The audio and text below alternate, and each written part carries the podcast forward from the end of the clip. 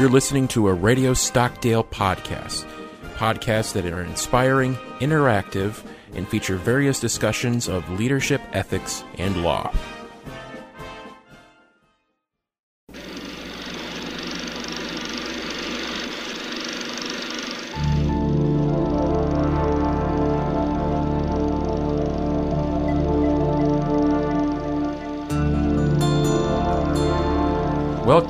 Philosophy at the Movies, where we discuss themes in the history of philosophy through the medium of films. I'm Alex Baker, and joining me as always, Sean Baker.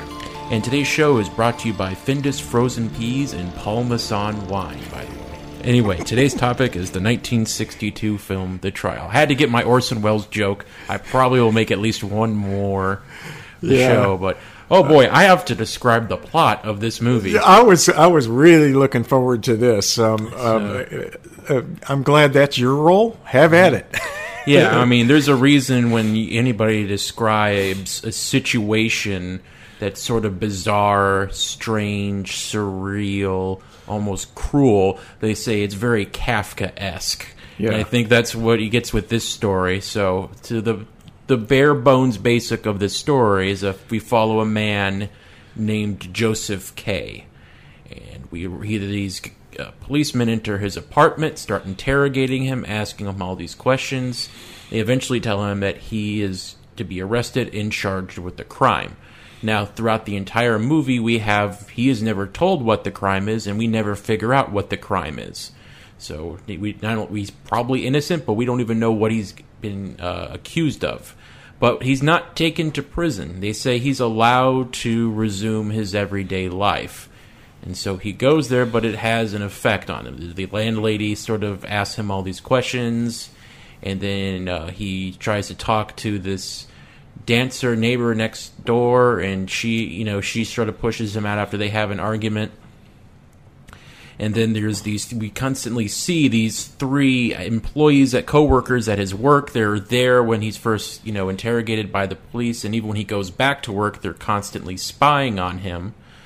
And so that's going on. And then his he has a cousin right yeah a little cousin and she starts you know she's trying to check up on him see how he's doing but his boss is concerned about the arrest but he also is thinking that there's some sort of inappropriate relationship going on between joseph and the cousin and we find out that also the dancer neighbor next door she was booted out of her apartment maybe due to his arrest but he has this sort of trial he goes to later on. It's this courtroom where it's just filled with people. They're you know all, they're even overhead. They're like all these balcony, and he makes these accusations against the examining magistrate. He makes a big impassioned speech, but they're sort of laughing at him.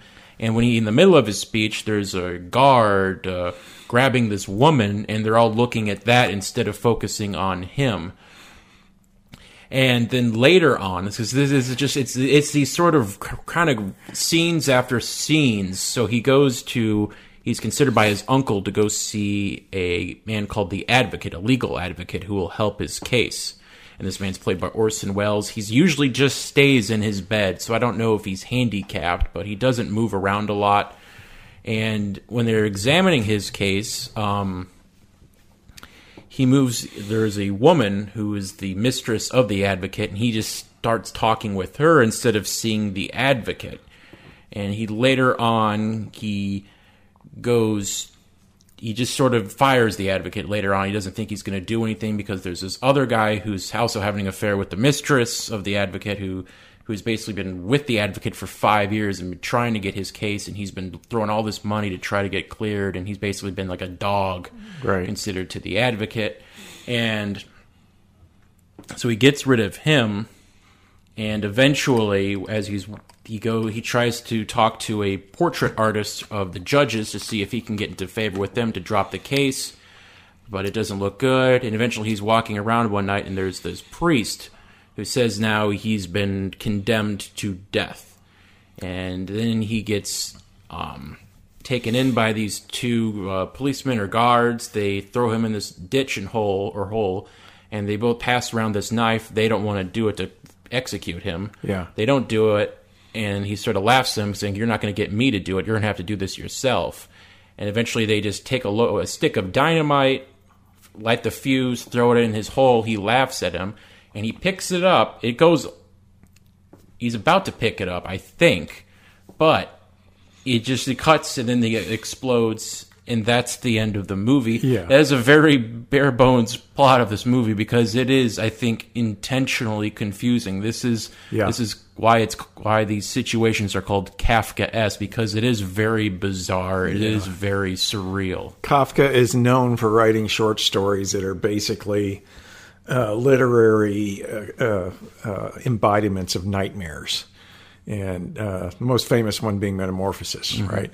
But this one, I mean, I think it's it's quite intentional that it is constructed as if it were a nightmare. The film captures the flow of the book in in in in that way, and Yes. the, and the film is very much has all the illogical and tenuous connections that your typical nightmare does. Up to and including the beginning of the film, he is waken out of his sleep by these uh, policemen. Uh, so that gives you a, I I think, a big clue that at least at the surface level, um, this story is an attempt to just, uh, you know, uh, take a nightmare and um, um, put it in literary form in case of the book, and in uh, filmic form in the case of this film, and that, that's certainly one level of it, and, and and just to kind of strain that analogy at all cost or that comparison at all cost, uh, like like nightmares, um, at least from the psychoanalytic point of view, um, it cries for interpretation, and like a lot of nightmares and dreams. Um, this thing is, as I, I've used this phrase before with different films we watched, this thing is a bit of a Rorschach inkblot test. Um, there are, I think, several possible interpretations, all of them probably about equally valid, or different, uh, you could say, different uh, layers of interpretation or meaning to this thing. And that is all very intentionally constructed, I think. Um, obviously by Kafka, but Welles, I mean, he, he, he, he reveled in, especially in these later films of his, this kind of abstract, um, uh, uh, commentary and and uh, Rorschach inkblot construction, so that his audiences can try and figure out exactly what what is intended here, what's going on, and so forth. Um, definitely, uh, definitely, that first layer is you know this is this is intended to have us live through a nightmare in in, a, in the form of a film. I think. So. Yeah, because especially even just that beginning scene with the dialogue. I mean, practically all the dialogue. It it. You know, the people, the way the dialogues, you know, go on and the length of the conversation. It's not your typical, you know, conversation because he's, you know, he's talking to the police and they're like, why why do you think I'm this person? Why would you change your clothes in the hall? And why do you oh, th- ovular? That's not a real word. And it, they keep going bogged down, and like the, it just keeps getting lost in the original point of the conversation is muddled, and that keeps going on and on. It almost makes it. It, it gets a little. I remember the first time I watched this movie. It it was very frustrating just because of the the nonsensicalness of it. But Yeah. like as as you read the book, as then I read the book and then I watched it the second time, I I understood it a little bit more and appreciated it a little bit more. Now this is my third time watching it, so it's still like you say, just it's it's drives you a little bit crazy, but it does. It's like you said, it's on purpose because this isn't real logic; it's a nightmare logic. Yes, exactly right. And uh, they they the book and the film both do a very good job of capturing something that does happen in dreams and particularly nightmares. Um, the curious experience of being uh, trapped within uh, a place, a building, a series of buildings, maybe even a town uh, that is like a maze, and you transition between different parts of this building or this town or this maze in a way that is illogical. But because you're confronted with these other people and these other things going on in the new room, the oddness doesn't strike you or you forget about it because you feel like you have to deal with what you're being presented with immediately and try and figure out what they're trying to tell, tell you or what they're trying to do to you. Um, we see that happen with jo- jo- uh, uh, Mr. K, Joseph K, all the way through this film. He's he's trying to make sense out of what's going on, but because of the odd transitions and the fact that he's kind of thrown into the situation, um, you can kind of see it's a lost cause all the way through. But he still manages to do so. And again, that's a very nightmarish kind of a scenario um, because it, it, we've all had those kinds of experiences in dreams. Um, you forget you're in the dream, and it, uh, things are bewildering, uh, scary, illogical, but you don't realize that they are so because they're not real, and you try desperately to make sense out of what is happening with you. So, you know that, like I said, that's that's one obvious, and I think the most obvious interpretation of this this work. Uh, another one um, that is uh, uh, kind of a one layer removed, or maybe one layer up in the Rorschach Inkblot possible readings of this thing is the fact I think there's there's some kind of reflection here on the fact that um, to some extent human life is like this as well. Although you know we have on average 75, 80 years uh, to figure things out, as it were. Still, uh, that in in terms of you know cosmic time, it's an eye blink. It's not even an eye blink of time, and we're all kind of thrown into the world and trying to figure it out and we're not all quite so isolated as Joseph K is, but you see that uh, um, everybody in his world to some extent is as well. I mean, I mean, I know there's a brief bit of commentary or dialogue at, toward the end of the film where the advocate is. Uh, um, confronting him again, and he says, "You know, you're you're showing the signs of uh, schizophrenia and, and that you think there's this grand conspiracy that's trying to get you. Um, you don't get the feeling, though, that the advocate is in on a conspiracy. I get the feeling with that character and most of the characters in this film that they are all equally adrift and somewhat in the dark about their place in the world and so forth and trying to make sense out of it and generating, as you pointed out, this kind of gibberish and slightly illogical uh, dialogue in their attempts to make sense out of it, if that makes sense. Mm-hmm. Um, so again, I think that's kind of ref- it's a very kind of existential theme, right? That we're mm-hmm. we're uh, thrown into the world and have to make sense out of it, and um, not given a lot of time and a lot not a lot of clues as to uh, that would lead us toward, as it were, the correct reading, right? And it's a very kind of absurdist theme, right? That the uh, uh, existentialists are big on. Certainly Kafka. And what you talk about Kafka, um, what I thought was interesting. I mean, this is a story of a man who is, you know, he's arrested by the law, never told of the crime, and his pursuit to find justice, to be you know cleared of the crime. He has no idea what he's being charged with. Is hopeless, and he's basically the, the law is being judge, jury, and executioner, and they have no attempt at interest in helping him. Or he kind of he at one point he goes to the station and talks to other people who have similar cases, and they've been dealing with the same thing. Like there's this old man, and then the yep. one guy who is working with the advocate who's been basically at it for years it makes you think that this is like a f- commentary on fascism or a police state or something. So you're thinking, oh, he's German, the rise of the Nazi Party. But this was written in 1914. Yeah, this was even before World War One. Yeah, and he died in 1924. So even by the time he was gone. Hitler was still nine years away from become, taking over power, so it's you almost wonder if was he seeing where things were going 20, 30 years down the line? Because he did work in law before he became a writer. Yeah. Um, I'll tell you the, the parallel I, I, that struck me, historical parallel, wasn't Nazi Germany so much as uh, uh, Soviet Russia because people would very often end up in this kind of legal limbo and be put in jail for extended periods of time, never be told what their charges were, and be shuffled from camp to camp, kind of waiting to find out their fate.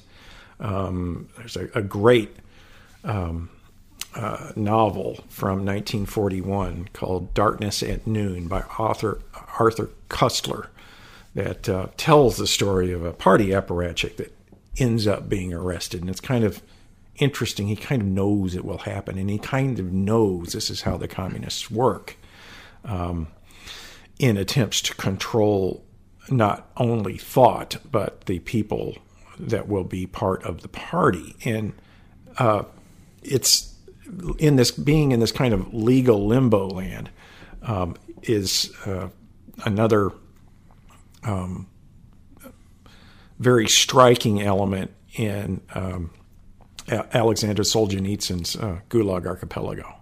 He, he was stuck in these places. He talks to people in the camps that have been stuck in this kind of legal limbo for a long period of time. So you ask, where did uh, Kafka get this idea, Yeah, and was he having still three some kind years of a before the Russian Revolution? was he having kind of a premonition of, of this c- quite literal, uh, uh, real world kind of nightmare? Uh, it's possible. It's possible. Um, and I'm not sure what to uh, think. I, am not quite sure if there was anything uh, like that going on in uh, his day, as thoroughgoing as it was. I tend to think it, it might be just a coincidence that that's the case. Uh, and again, this is me reading into my Rorschach ink blot.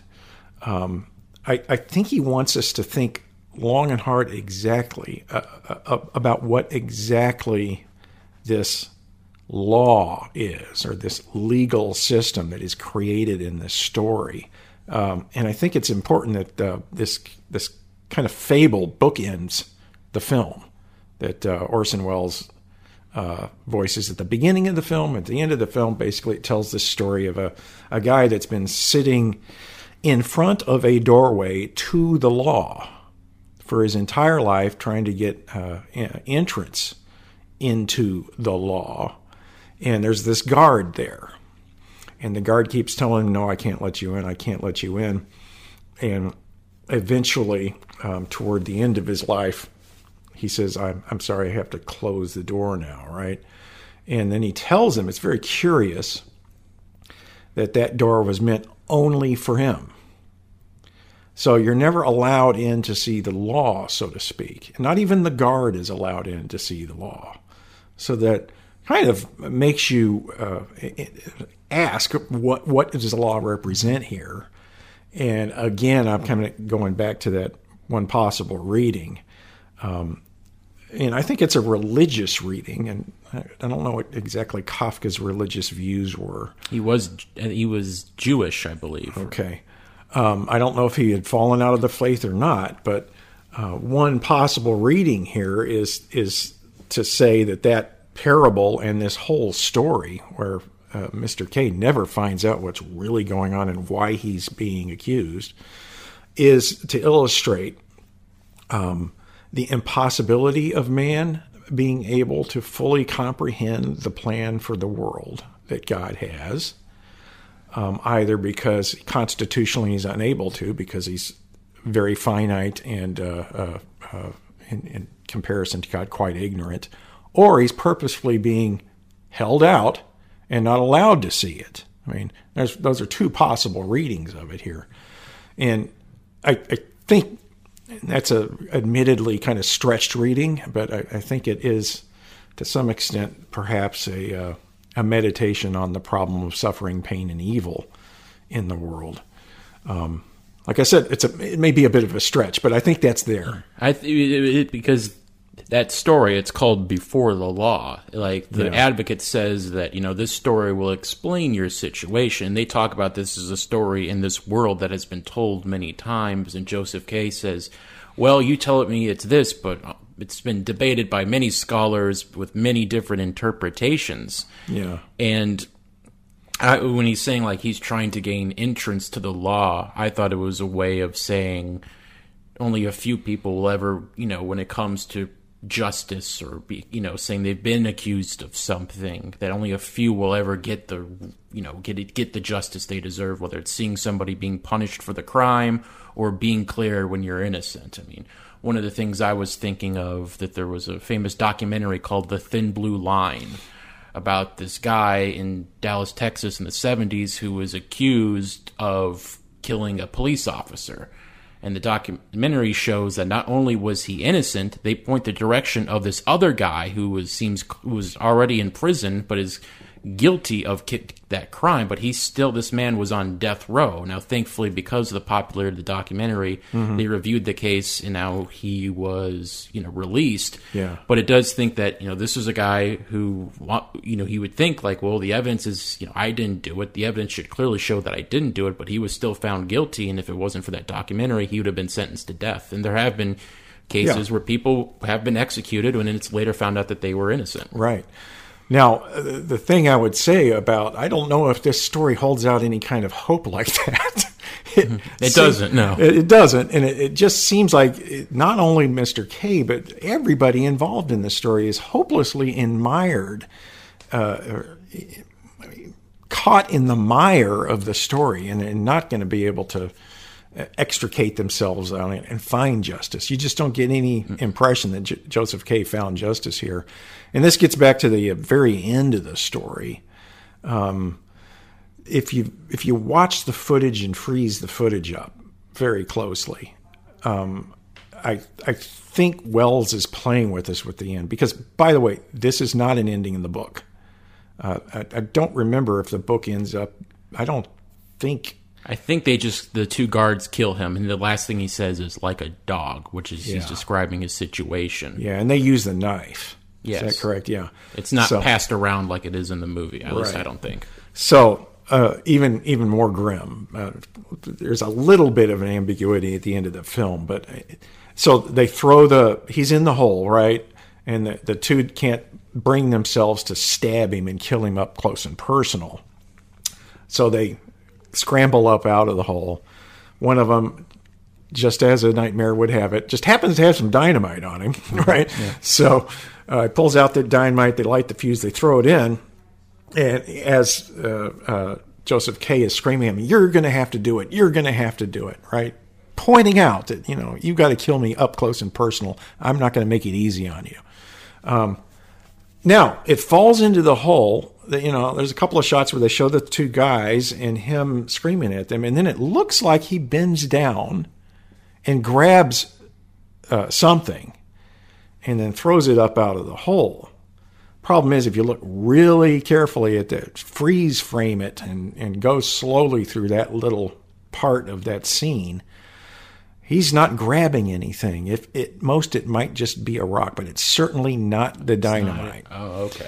And in any case, it, it, it, it, there is an explosion, and it looks like you know it's the, the shot is a shot of uh, kind of the landscape. It looks like it, the dynamite never left the hole. Yeah, it doesn't look so. It doesn't look like he survived, and uh, I, I think I think the message there is that he's left to die equally in the dark about his situation. He hasn't learned much at all, and you can kind of see it in the faces of the two executioners too, who, uh, if I'm not mistaken. Are also the policemen that showed up at the. Am I wrong I- about those are two different. Okay, guys. so they're two different guys. So, but they're not quite sure why what they're doing, why they're there. They do. They know what they have to execute but not neither one of them has the uh, ability to force themselves to kill another human being. So they uh, up close at any rate. So they do it at a distance. That's an interesting insight right there. By the way, too. Um, But again, I think that's probably again on my favorite uh, uh, interpretation here, uh, an indicator again, or he's symbolic of the fact that we all end up, I think, uh, leaving life, dying, uh, not knowing much more than we did going in at the beginning. In terms of the big, big ultimate questions, what it all means, and so forth. Um, and I, I guess Kafka is saying even even for those that do uh, adopt belief systems that give answers to those kinds of questions, there's lingering doubt that may you know it's it's possible that I'm wrong about this and so forth. So that being the case, and it also being the case that the ultimate explanation is very carefully hidden from you, as we see with him in the story. It's very carefully hidden from him uh, uh, who the ultimate judge is and what the charges are, right? That kind of that way with us too. And that law, the lawgiver, I think that's the uh, intent of the the uh, symbolism of that doorway in that parable. Behind that doorway is the lawgiver, either God or at least an explanation as to uh, why we're here, what we're doing here, and what the future holds for us. Um, seems to be hidden, and it may be the case that we can never get to it.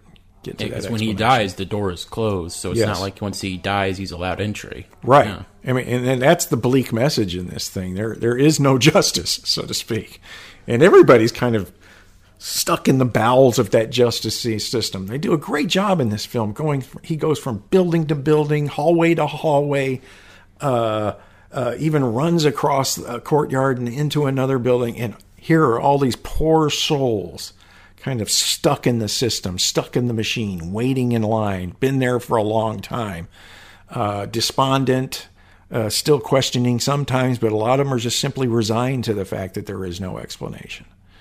And uh, he never quite gets that resigned. But that's what's curious about it. You even see that with the people that are supposed to be able to help him. The advocate, he's kind of just cynical and sitting in bed all the time, right? Yeah, yeah. And that artist, he's kind of cynical too. Titorelli, I think it was his name was. Yeah, yeah. Uh, and he really has no, he can't really help him. He has no real explanations and so forth. And everybody in that story is in the same boat.